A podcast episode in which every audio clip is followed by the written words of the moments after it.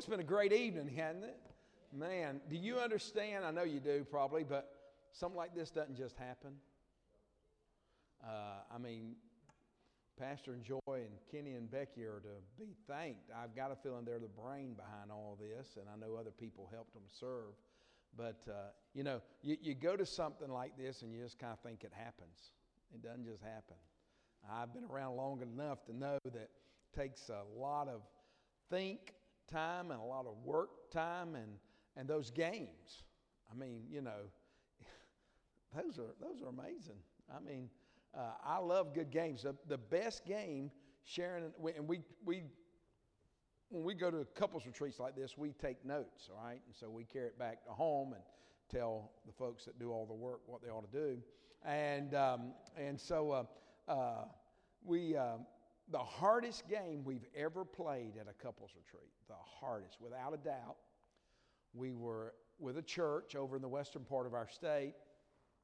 We were in Tennessee and when Sharon and I got to the room we were meeting, we were in a, in a hotel setting like you usually are, and um, they wouldn't let us go in. You know, they said, We just need you to set, stand right out here just a few minutes. So I'm thinking, What in the world is about to happen? So, in a few minutes, they let us go in, and there are 10 ladies standing over here and 10 men over here. And our responsibility is to match the husbands and the wives. They said, We want you to pick out which man goes with which woman. Church that, well, we'd been to, but only to a funeral. So um, we, knew, we knew two couples there, three couples there, and none of them were up there. Uh, but the first two couples we put together were correct. And so you could tell in the crowd they were trying not to go, ooh, oh, you know. The next eight, we didn't get any of them. and you know, some people just don't match their husband and wife. You ever notice that? You know, I mean, you wouldn't put me with Sharon if you just looked at us out here in the crowd. You think he doesn't deserve that. But anyway, you know, it just you know, you just wouldn't wouldn't do that. And uh, that's the hardest game we've ever played at a couples retreat. Now, uh, we like games. We enjoy games. I was a youth pastor. I was a children's, I was children's pastor five years. I was a youth pastor 11 and a half years. So I played about every game there is to play. And, um, and you know, but I, I always, I always like these questions. We didn't sit together tonight because she was watching the baby. We usually sit together and we usually tell each other what we would say in case we get called up for one of those things, you know. What would you have said? What would you, you know? But they're always interesting uh, because uh, do, do any of you remember? I think where that game came from is what used to be called the newlywed game. You, you, okay, so several of you remember the newlywed game. I, I remember watching uh, the newlywed game. Bob Eubanks, I think, was his name, and uh, and he was so good. He, he he just emceed that thing so well. And I remember watching one night uh, when I was just a kid. I don't know how old I was 10, 12 years age. And uh, watching this game, and they were all second marriages. They'd all been widowed and had remarried. And so they were all, I don't know, uh, of course, I thought they were anxious back then. They may have been in their 50s. you know, they may have been really young young kids. Uh, but, uh, you know, I, I sat there and watched it, and and one of the questions was Who was president when your wife was born? I'll never forget as long as I live. Got to this couple, and he said, You remember they had those, their cards were real big, and they sat beside each other. He said, President Lincoln. She took that and began to beat him on the head because uh, she, he had said, she had, he said President Lincoln. So I, I, really knew that was not the right answer if I ever got called on that question. So, but uh, anyway, it's just been a great time. We've had a wonderful day, and uh, thank you so much for being so receptive. You're so easy to to um, to speak to, preach to, whatever I'm doing, teach, you know, whatever I'm doing. Uh, you know, you, you just really are. You're easy, and uh, this morning probably too easy because I probably went too long And, um, and so I'll try not to do that tonight. I'll try my best to get you out of here before midnight. And uh, no, I'm joking. If we're not out of here by midnight, you slip out quietly and let me live in my world, okay? All right, and uh, everything will be all right. But uh, but anyway, we just had a had a great morning. Have you, you did you hear about the woman who asked her husband, "If I die, are you going to get married again?" And he looked at her and said, "Well, well, of course not. Oh, you don't like being married?" Well, well yeah, I love being married, but you know, if you die, oh, I see, okay. Well, you would? He said, well, I mean, well, I reckon really probably I would, but I wasn't going to tell you. Would she sleep in my bed? He said, Well, I, I figure that's where we'll see sleep the same bed. We, I'm, would she use my closet? He said, Well, yeah, your closet's bigger than my closet. And so we let her. Would she use my golf clubs? He said, No, she's left handed. oh,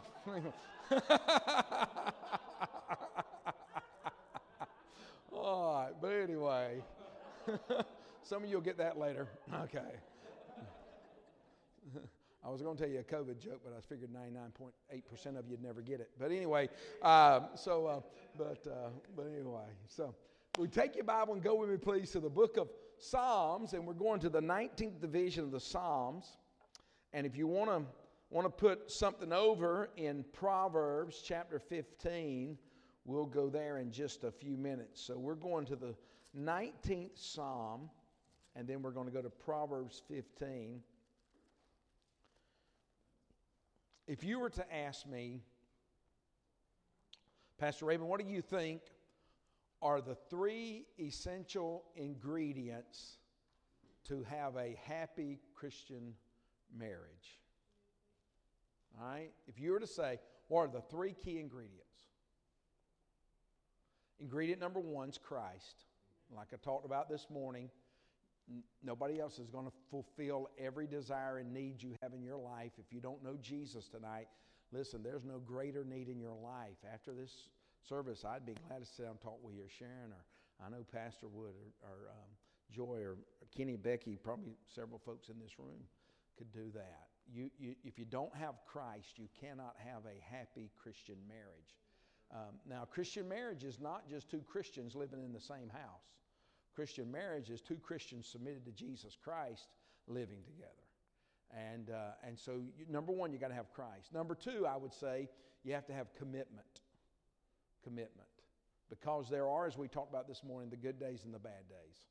There are the up times and the down times. There are the times of great fulfillment and the times of great frustration. So you got to have commitment till death do us part. Got in this thing for life. And, uh, you know, so it takes commitment. But if you were to ask me the three top ingredients, it would be Christ, it would be commitment, and then it's going to be the subject we're going to talk about tonight communication. Um, you, you, you ought to continually be working at this matter of being a better communicator. One of the things I do in my life, most every week of my life, is I publicly preach or teach three times or more a week. All right? So I've been preaching a long time. I preached my first sermon September the 29th, 1974. I was a 15 year old young man. Never knew I was going to be a preacher. I just did it because a little country church I grew up in, our teen Sunday school teachers were just awesome people, and they asked our pastor, could the teenagers take over the service on the fifth Sunday? It's a little country church, 30, 40 people. And, um, and so, so we had three boys and a girl. We didn't think girls were supposed to preach. So the other two boys had preached already. And so the next fifth Sunday after we started, it was my turn to preach, September the 29th, 1974.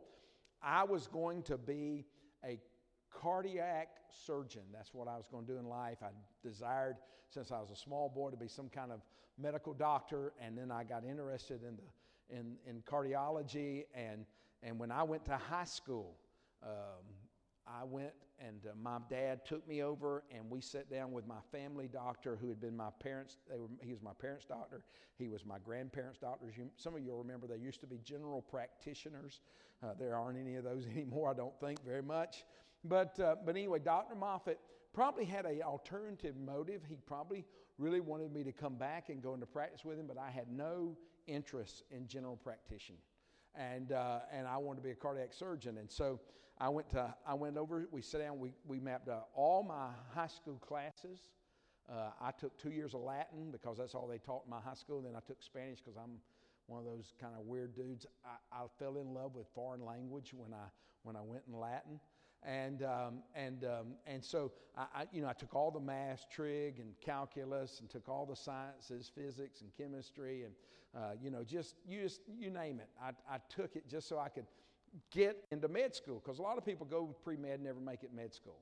And so, two out of the five members on the Board of Regents of the University of Alabama Birmingham Medical College were classmates of Dr. Moffat. So, he was going to help me get in there. And uh, anyway, I preached that morning. Man, I had never done something, Brother Daniel, was so fun. I mean, for 40 minutes, 45 minutes, I, I got to explain the Bible, preach the Bible. Now, don't go back and try to find that tape, okay? It would be terrible, reel to reel, probably. But anyway, uh, uh, you know, it, it, it, but man, I thoroughly enjoyed preaching. And so I got invited about 30 times over the next nine months in a lot of little country churches. God never called me to preach. I was just preaching. Matter of fact, I'd kind of reasoned out in my mind that i the only real live missionary I'd ever met in my life was a medical missionary to Ivory Coast, now Cote d'Ivoire. And, um, and so I kind of reasoned out in my mind, maybe God let me be a medical missionary. And, uh, and so anyway, but then God called me to preach June 17, 1975. And, um, and, and I've been preaching most of my life since then, really, to be honest about it. And, and, and, but you know what? I want to be a better preacher. I want to be a better communicator. I, I want to be able to, I, I love it, love it, love it when I'm preaching or teaching and I see the light come on in somebody. I mean, there's just something about it. It, it, may be, it may be something new to them. It may be something they've been trying to comprehend and try to get a hold of. And all of a sudden, I, have seen it in so many eyes, it, they just got it. They understood it. And I think, woo, here it is, Lord. Man, what a privilege. But you know what? Long before I want to be a communicator in a pulpit, I want to be a communicator in our home. And I'm just like you fellas, okay? Let's just be honest. We talk in headlines. God bless you, Joe. Uh, we talk in headlines, women talk in fine print, okay? And, and, and so I have to work at being an effective communicator to this lady. And communication, I believe this 100%, is a learned skill. And I'm going to talk about that. I'm going to talk about how to do it. And I'll, I'll try to get that. I'm going to go through some stuff here rather quick to get to where I want to be. All right? So you found Psalm 19? Would you read Psalm 19, verse 14 out loud together with me? And we'll just that's all we'll read right now. We'll read maybe a little later in Proverbs. You ready? Let the words of my mouth and the meditation of my heart be acceptable in thy sight, O Lord, my strength and my redeemer. Is that a mouthful of what? That little country church I grew up in, when Sunday school was over, we all gathered in the auditorium and we had the Sunday school benediction. Any of you ever been in a church like what I'm talking about? All right, it may be a South Alabama thing, all right? We gathered in Sunday, when Sunday school's over, everybody came to the auditorium, and the Sunday school superintendent got behind the pulpit, and he'd say, Let's say the Sunday school benediction. You know what the Sunday school benediction was? Let the words of my mouth and the meditation of my heart be acceptable in thy sight, O Lord, my strength and my redeemer. I probably have said that I mean, I, I, we didn't miss church. My dad never took a vote. We're going to church today. Y'all want to go church today? Y'all going tonight? We're going to go Wednesday night? No, no, no, no. I had a drug problem growing up. He drugged me there Sunday morning. He drugged me there Sunday night, and he drugged me there Wednesday night. All right. Matter of fact, my daddy knew you was having revival, and it wasn't a Sunday or Wednesday night, we went over to your church to be in the revival. He wasn't a preacher, but he just loved the Lord, and he just, I, I you know, we just went to church, and I'm glad we did. All right, but but listen to me.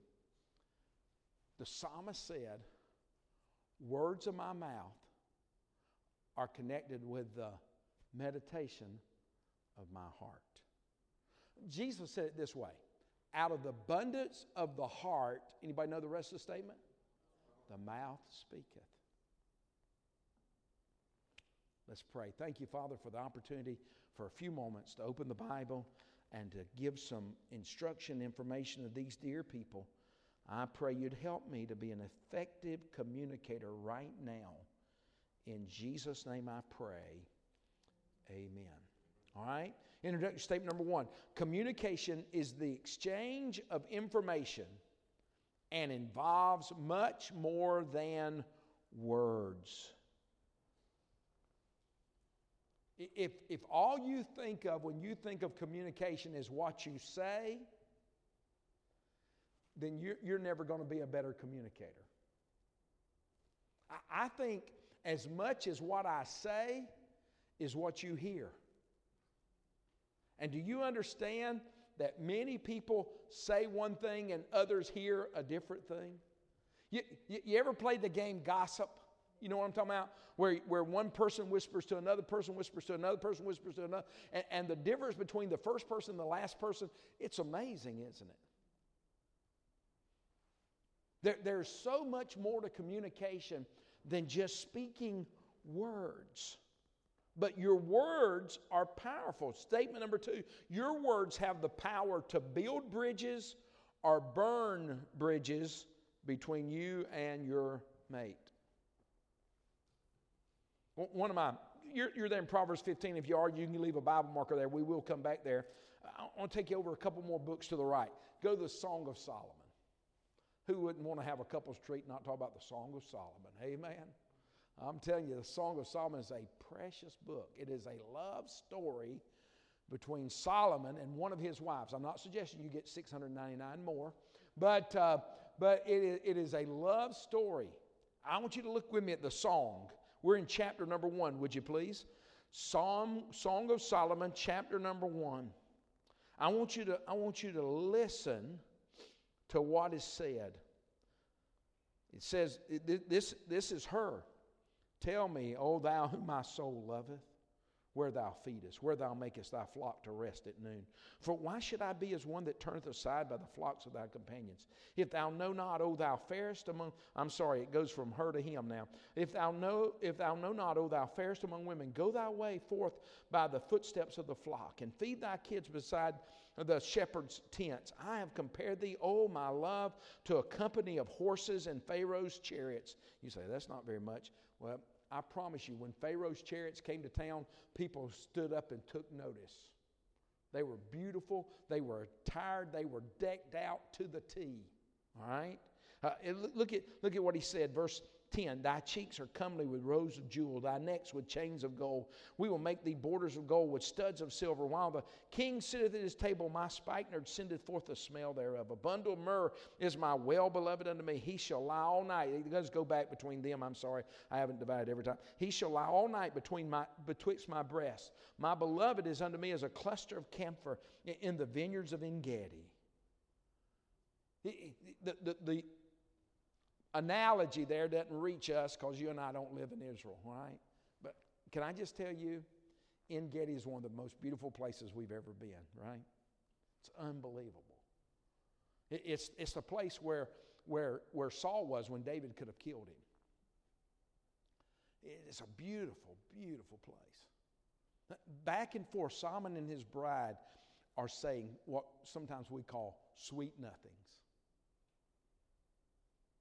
Your words build a bridge between you and your mate, or they burn a bridge between you and your mate. You're there in Proverbs. Look at there in chapter 15 just a moment. Chapter 15.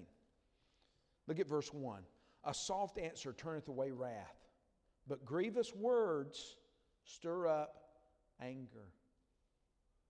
Here's a, here's a lesson that probably most of us have to relearn what I say either puts out a fire or adds fuel to a fire. Your, your husband and wife said something to you and you really didn't like it and it ticked you off and so you decided you just you just give it back to them? What did that do? That didn't help anything. It just it just motivated a flurry of words. You know when sharon and i first got married um, i'd never lived with a woman so i had no idea what it's going to be like and then when I started living with her, I thought, wow, I didn't know she was like that. You know, when, when you're dating, it's a whole lot of different world than when you're married. And, and, and she didn't know I was like that. And, and, and we had to learn. And we, in the learning process, the only way to really learn each other is to communicate back and forth, back and forth, back and forth. Communication, I, I call this session communication a two way street. Uh, you, you, you either use your words to pull you get together, draw you together, or to drive you apart. And, and, and the words are the most powerful weapon maybe a human being has ever been given. Let, let me give you, I'm going to give it to you quick because I know what time it is. Number one, the priority of communication. Our speech is an accurate barometer of our heart attitude. Our speech is an accurate barometer of our heart attitude. Out of the abundance of the heart, I said a few moments ago, Jesus said, The mouth speaketh. Uh, another place, he said, A good man out of the good treasure of his heart bringeth forth good things, and the evil man out of the evil treasure bringeth forth evil things. What, what, what is down in your heart will come out. And to learn to control your heart is to learn to control your tongue.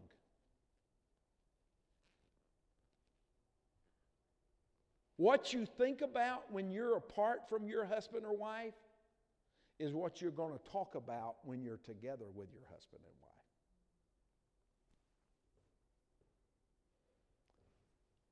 If you love something, you talk about it. If you love someone, you talk about them. I could spend, with the average fellow in this room, I could spend a couple of hours, and at the end of those hours, I would tell you what is really important to him. You could do the same. You could spend a couple hours with me, and you'd find out what really is in my heart. If you and I just sat down and, and talk. N- number two, talking about the priority, a good communicator realizes that all the senses are a vital part of giving and receiving information or thoughts. Here's some statistics I read. Now, I have two sons who are tremendously intelligent. They think probably more than their dad. And so they tell me that 78% of all statistics are made up on the spot. I don't know if that's true or not, but that's what they say. Uh, but here's some statistics I read. He, they, they, said, Dad, don't use those statistics. Nobody cares. Uh, here you go 55% of communications, body language. 38% of communications, voice tone or inflection. Only 7% of communication is by the words that we speak. How you say it, when you say it where you say it, all reveals why you say it. The next statement a good communicator listens and responds to feedback he or she receives. A good communicator listens and responds to feedback. A back and forth. If all you do is talk, you're a terrible communicator.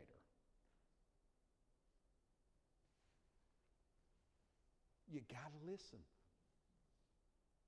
Now, now, when I come in a new setting like this, I don't know you and you don't know me. Only people I know are the Keeleys, all right? So when I come in a setting like this, I, I've got to pick out people who I think are listening and read them while I'm speaking. Now, in my pulpit, it's easy. I've been with the same people 39 years. I've been preaching to them uh, almost three times a week for 23 years. So I have people scattered over my congregation. They have no idea who they are. But I read them in different sections of our main floor, the balcony, and I read them. And I figure out, am I getting my point across? I'm not talking about people that's got their heads bowed and their eyes closed and praying for me. You know, I know I only know some people by the top of their head. You know, and they walk up to me. I said, "Would you bow your head a minute?" Oh, okay, I know who you are. And uh, so, so I I read them,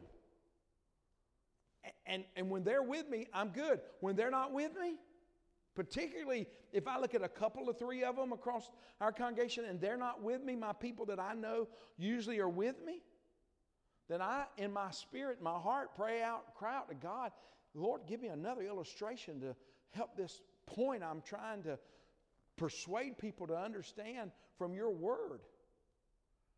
So, a good communicator gets feedback. He or she listens, they respond.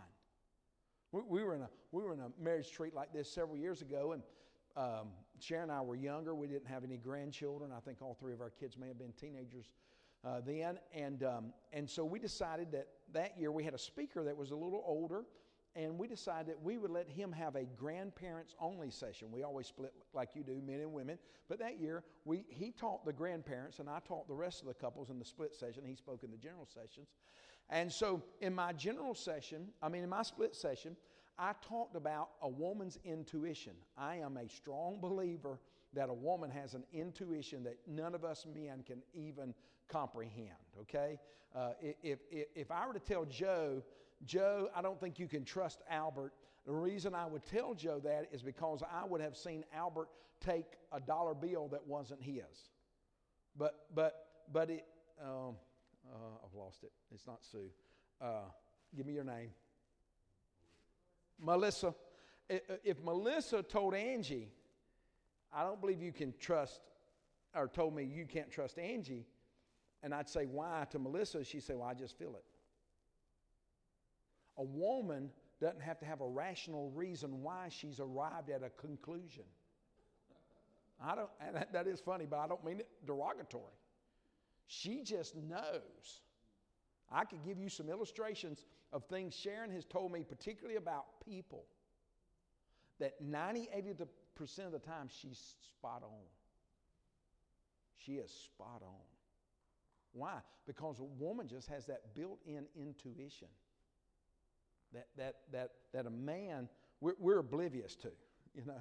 It's got to hit me right straight in the forehead for me to understand it, you know. And, and, and so, so we're, we're, we're talking about this intuition.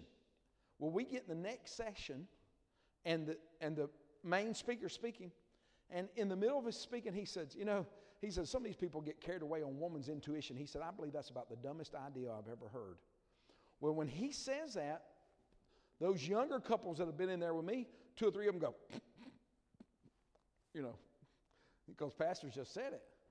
And so he is so perspe- uh, perceptive, he looks right at me and he said, Now, Brother Tim, do I believe in a woman's intuition? I said, Yes, sir. I, Brother Dan, I just taught on it last session. He said, Pastor's right and I'm wrong. And he said, Yes, we believe in a woman's intuition. But you know what? He got the feedback. He, he wasn't oblivious to who he was talking to. So, so there's the priority of communication. Secondly, there are the problems of communication, and I'm just going to give them to you. I'm not even going to spend any time. The, number one, misunderstandings, inaccurate perceptions of one another inaccurate perceptions of one another. Number two, assumptions. Assumptions. Just taking something for granted. You know, I'll give you a perfect example. Sharon didn't do this today to be an example, but this afternoon, my d- wife and my daughter, do you know what Marco Polo is? I'm not talking about playing the game when you're in the pool. All right, Marco Polo, it's a, it's a video app that you can chit chat with people. And, and so Sharon and Joy are on a Marco Polo this afternoon, and they're trying to get Joy a outfit to have a picture made in. And, and listening to them, I thought seriously that President Trump had called them and he was trying to make a major policy decision this afternoon. And if Sharon and Joy didn't give his input, there's no way that that cream sweater was going to go with that blue dress because they were all going to see the president. You know? Well, they were just trying to get a picture taken. But, but you know, that's how a woman communicates. And, and, and if I just assume that I understand, I, most time I'm wrong. Okay? So, so assumptions of a problem. Number three, unrealistic expectations. Boy, I, I'd love to count there, but I won't. Unrealistic expectations. Number four, blame. You, you, you, want, you want to shut down communication? Blame your mate for something. That'll shut it down. Number five, disagreements. I don't think it's wrong to disagree. I just believe that when you disagree, you ought to disagree in a proper manner. Here's a book, and I, am probably going to mention another book or two tonight.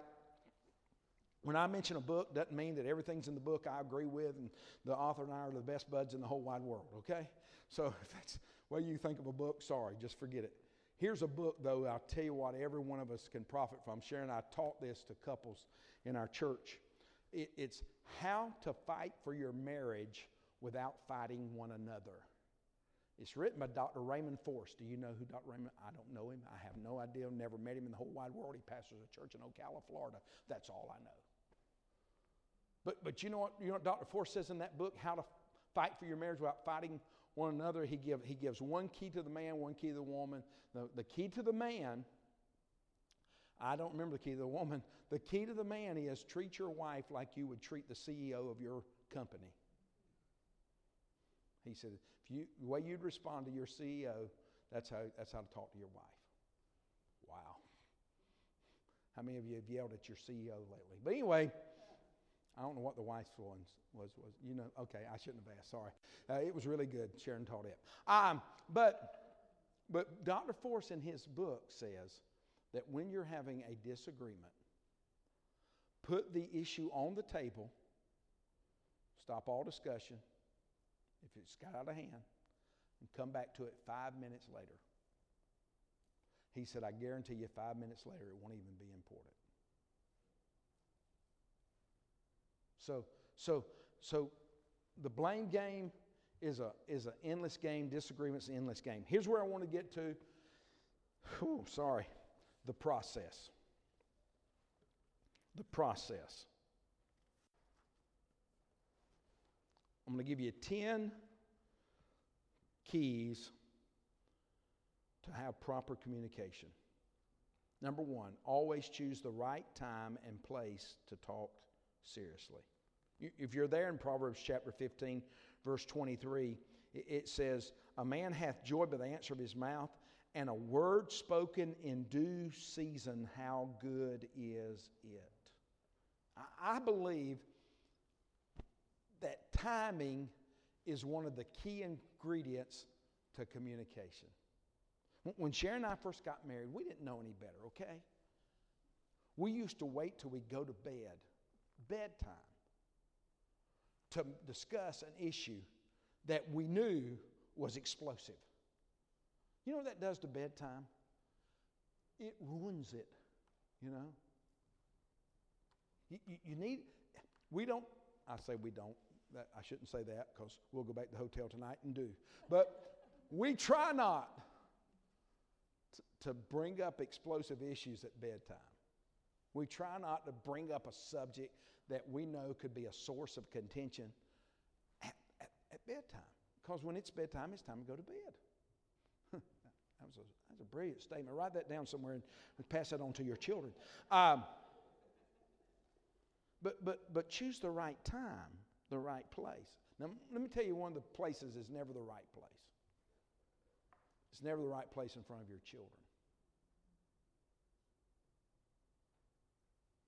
Your, your children don't need to ever have the thought in their mind, mm, mom and dad are a little miffed at each other. Now, you can be miffed, and everybody's going to get miffed, but they don't need to know it. Child doesn't need to live under the threat that mom and dad are upset. They, they, they, they, they need to think of mom and dad as, a, as unified, not divided. Number two, maintain an attitude of respect for your mate. Here's a principle that we taught our children, we ingrained this principle in their mind. You are never responsible for someone else's actions, but you're always responsible for your reaction. So I'm never responsible for what she says or how she says it or when she says it, but I'm always responsible for mine. So I always have to maintain an attitude of respect. And listen, honestly, you, I could not explain to you the respect I have in my, my heart and mind for my wife. She's a, she's a spiritual woman. She walks with the Lord every day. I mean, she probably has a, a better walk with the Lord than I do.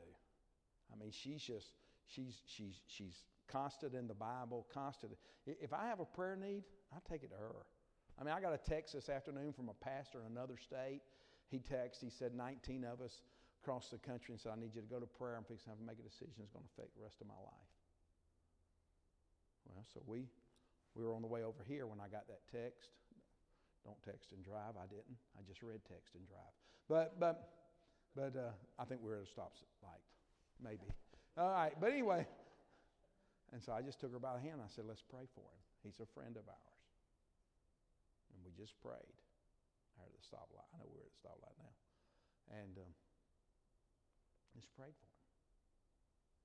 You, you, you ought to always be respectful. You, you, you, never, you never have a right to disrespect your husband or wife. You say, wait a minute, Pastor Raven, you have no idea what he's done. I don't. But I know this. You're not responsible for his actions. You're responsible for your reaction. Number three, forget yourself when you talk with your mate. Now, boy, you talking about something hard to do? Forget yourself. People who are self absorbed are poor communicators.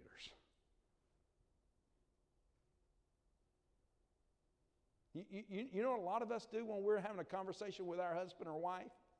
We're planning our next statement. We're figuring out how we're going to rebut them, respond to them, correct them, direct them. Forget about yourself.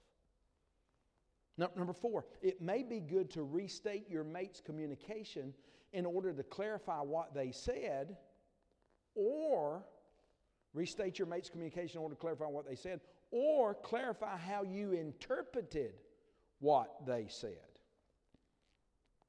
I read this on the office wall. It's been years ago now. I have no idea what kind of office I was in.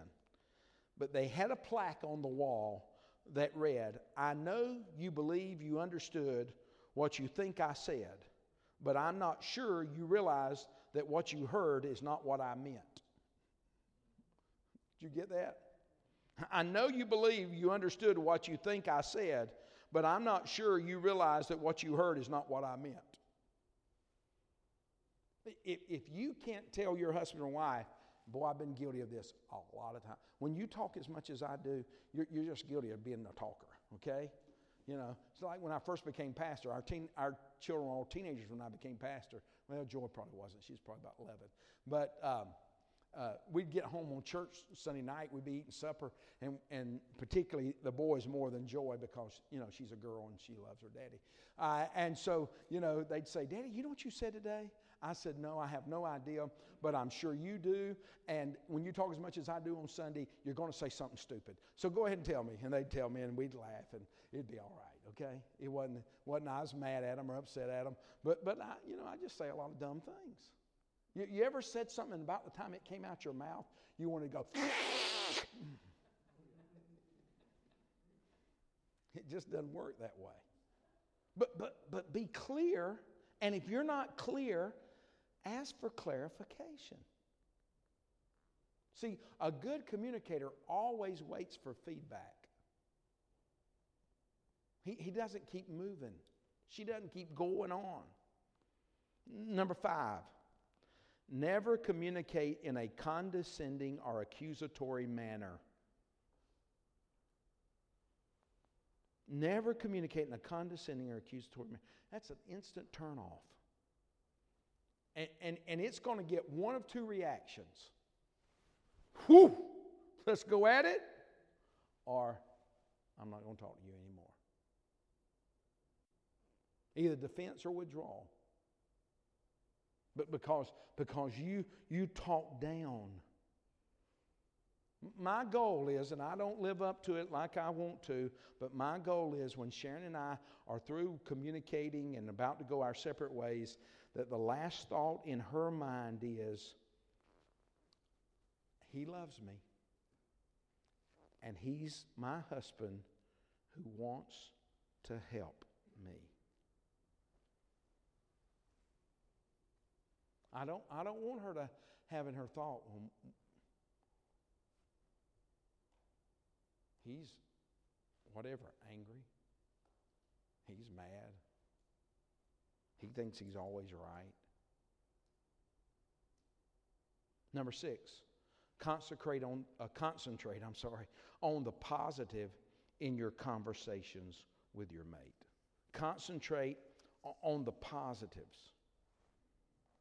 We, we, we naturally concentrate on negatives. It's easier to critique than to compliment. I, I, I, I could come in a setting like this and say, I don't know of anything. I'm just having to make up something. Do, do they not know that that L on the second L is um, a quarter inch above the left L? Okay? I don't think it is, but I had to pick on something, okay?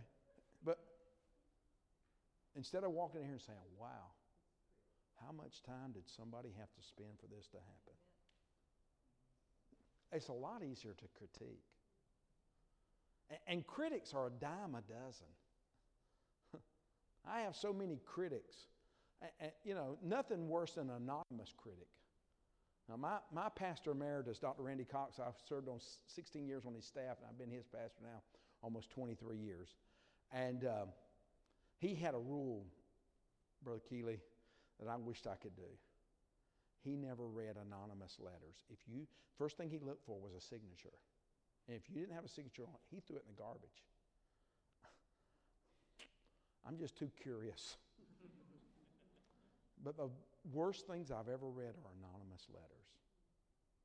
I got, I still have, I, I, I kept the, the last major one I got about 15 pages, telling me exactly all the things I do wrong on a daily basis, you know, in their opinion. You, you, you want to learn how to compliment. You want to use terms of endearment. Number, number seven, or letter G, communicate with regularity.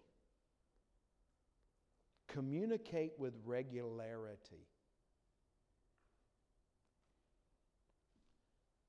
Communication is something that has to happen every Not once in a great while. You, you, know, you know how fellas are. We, we think if, if, if I buy her a big gift, then that'll carry me for 16 months, you know. You, you know what she'd rather have? She'd rather have a lot of small, little insignificant things given to her that show I'm constantly thinking about her. Back when our children were young, I traveled by myself when I was out preaching. And, and um, if I was driving, if I was less than six hours on the closing night of the meeting I was in, I'd drive home because I wanted to be home with Sharon and with our kids. And, um, and so one night I remember coming home, I think it's about 2 or 3 o'clock in the morning. And, and so I always bought her something. I always bought the children something. I brought it back. Not anything significant most of the time. I, I bought her a dress at Belk. You probably don't have a Belk store out here, but we have. Do you have Belk store down here? You do. Uh, but, anyway, Belk was. A, it used to be the a man's best friend because we were Belk elite members, so that meant they gift wrap things. If I gift wrap it, you know I have tried.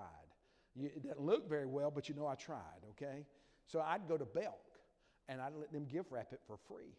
And so, so I went to Belk, bought her a dress, got it gift wrapped and I got a card. They had these little cards there for free. You just pick them up. So I got the card and I wrote her a little note on this card about Sharon. I miss being with you this week. I love you. I'm glad to be home. Blah blah blah blah. She she wakes up, of course, because I've come home. You know, I understand. But anyway, and so I go ahead and give her her gift, all right? It's 2 or 3 o'clock in the morning.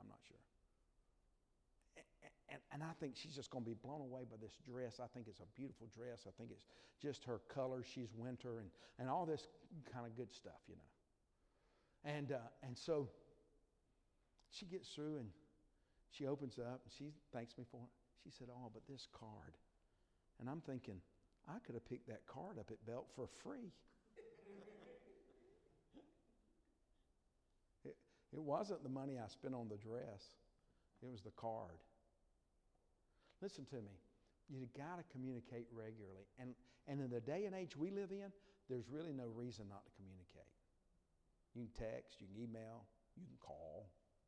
You know that the phone was made to call on, but anyway, you can actually do that on the phone. And uh, you know what? You need to communicate. You need to communicate with regularity. It needs to be a common thing that you and your husband or you and your wife sit down without any distraction. You say, man, we got kids. Let, put them to bed. It wouldn't, it wouldn't kill them to go to bed. And sit down and talk. Communicate. Be honest and open. Share what's on your heart. I read a statement years ago said many people get married before they know each other and divorced when they do. Not if you'll be a good communicator. When our kids were growing up, all three of our children played fall, winter, and spring sports in our school. So we used those games as communication time. Matter of fact, what we did in those days is she would read a book to me, read a book to us, I reckon, and we would discuss what's in the book on marriage mostly in child rearing. Now, we don't we may read the same book, but we don't we don't have one copy of the book. She underlines. God said, take your highlighter and highlight your book so you can follow what's in there. So, but she underlines. I don't underline. I highlight. Matter of fact, my kids, if they see one of my books, they say, Daddy, you would do better to highlight the things you didn't like instead of the things you do like. Because sometimes I'll highlight four paragraphs on a page because it's all good. so, so communicate. Have times that you talk. Number eight, Ask questions which cannot be answered with a yes or no. Ask questions which cannot be answered with a yes or no. You, you, so I, I guarantee you, I don't know who you are, and I don't want you to look at me and smile right now, okay? But, but there's some of you ladies right now are thinking, I just wish he'd communicate. Well, let me tell you, if you ask him enough questions, he eventually has to talk.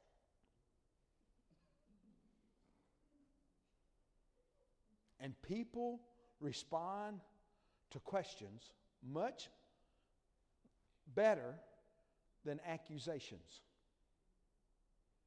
Here, here's, here, here's two words that are never proper in communication always and never. I use them in some of these 10 rules, but, but, but always is never true. You know, you always, no, I don't always. If I'm a man, I thought of one time I didn't. You never take out the trash. Oh, yeah, I took out the trash one time. I do remember that. So that immediately negates everything else you're going to tell me. So, so ask questions that can't be answered with a yes or no. They're, they're questions that probe their heart because out of the abundance of the heart, the mouth speaketh. Number nine, keep a sense of humor. Keep a sense of humor. If you can't laugh at yourself, you will not be a good communicator. You got you got to keep a good sense of humor. A merry heart doeth good like a medicine. You know, some of the best times Sharon and I have ever spent together in these 41 years was when we were laughing. You know, sometimes people t- accuse me of using humor in in my preaching teaching. I've had people say, "Oh, you, you, yes, you." you know, I'm like Spurgeon. Spurgeon was accused of using too much humor. He said, if they only knew what I didn't say that I thought about, you know, I have to miss some, especially if somebody starts laughing at what I'm saying. Oh, that's like saying sick them to a dog. You know, I'll tell you another one because I got another joke, all right? But, but, but between you, keep a sense of humor. Be able to laugh at things. Enjoy life. Life's too short. I mean, we've only had 41 years together, but you understand, we probably don't have 41 more years together. I don't think it was last year. It may have been last year, it may have been before. It was either 19 or 18. I was preaching a meeting about 35, 40 minutes from home, a Monday through a Friday night, and so I just drove back and forth every day. And one of the nights, two of the nights, I think, actually, but one of the nights Sharon was with me, and we were talking. Yeah, it was. It would have been 18 uh, because we were coming up on our 40th anniversary. And, and sometimes, you know, I'm, I'm, we both are, but a sentimental type, you know. And so we got to talking about what God had done for us in the 40 years we've been married. And the fact that we probably would not spend another 40 years together. One of us would probably go to heaven first. I pray it's me. I will not do good without my wife. Uh, so much so, our pastor emeritus, his wife went home to be the Lord about 10 years ago. He remarried about a year and a half later and married a pastor's widow. She'd been a widow 21 years. And so Sharon took the time to talk to all three of my children and said, if something happens to me before dad, uh, your daddy's going to remarry because your daddy can't live by himself. He will not make it.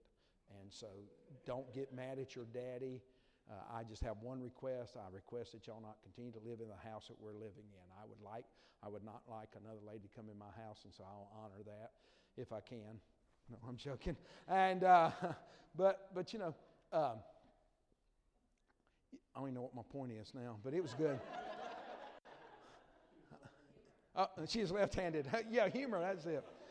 Uh, so, you know but, but you know, keep a sense of humor. I, I get real sentimental real quick.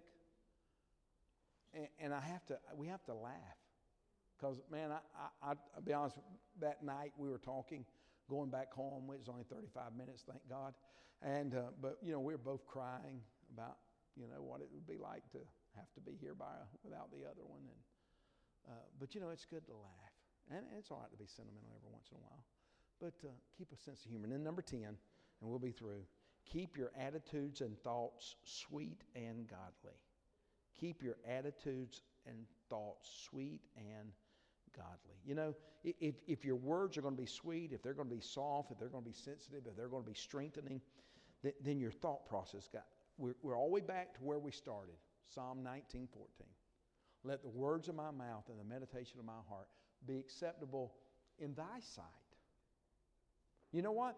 I learned a long time ago that if I thought right and spoke right in God's sight, I'd always think right and speak right to this lady. What does God see when He looks down in your heart tonight? See, you don't have to speak it for God to know it. Because that same passage where Jesus said, out of the abundance of the heart, mouth speaketh, I think it's about two verses down from that. It says, we're going to give account for every idle word. Those things we didn't even say, but we thought them.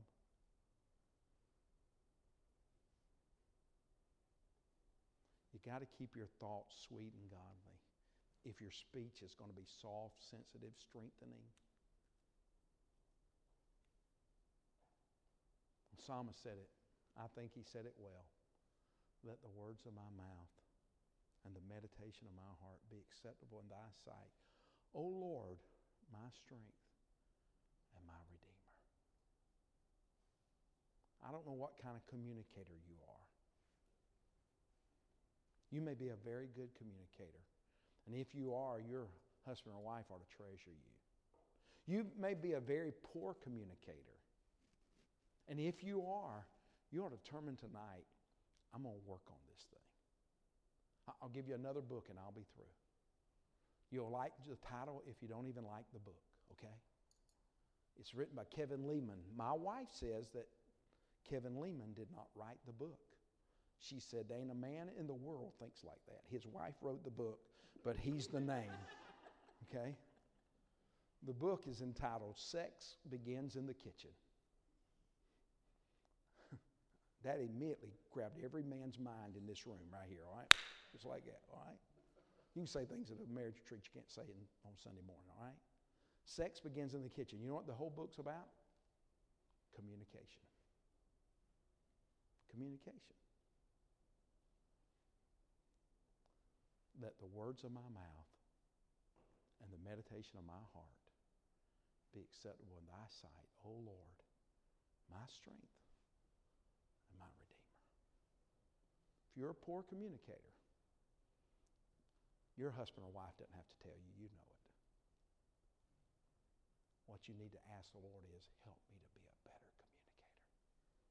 That's a talker? Sure. That's a listener? Sure. That's a responder? Sure. That's a receiver? Sure.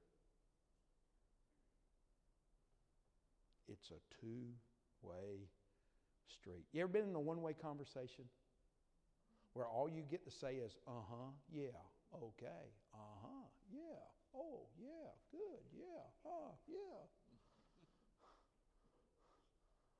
We, we, we've got some of those members, you know. You know, they, they don't want you to say anything. They just want you to go, uh huh, okay, yeah, okay, uh huh, yeah, oh, wow.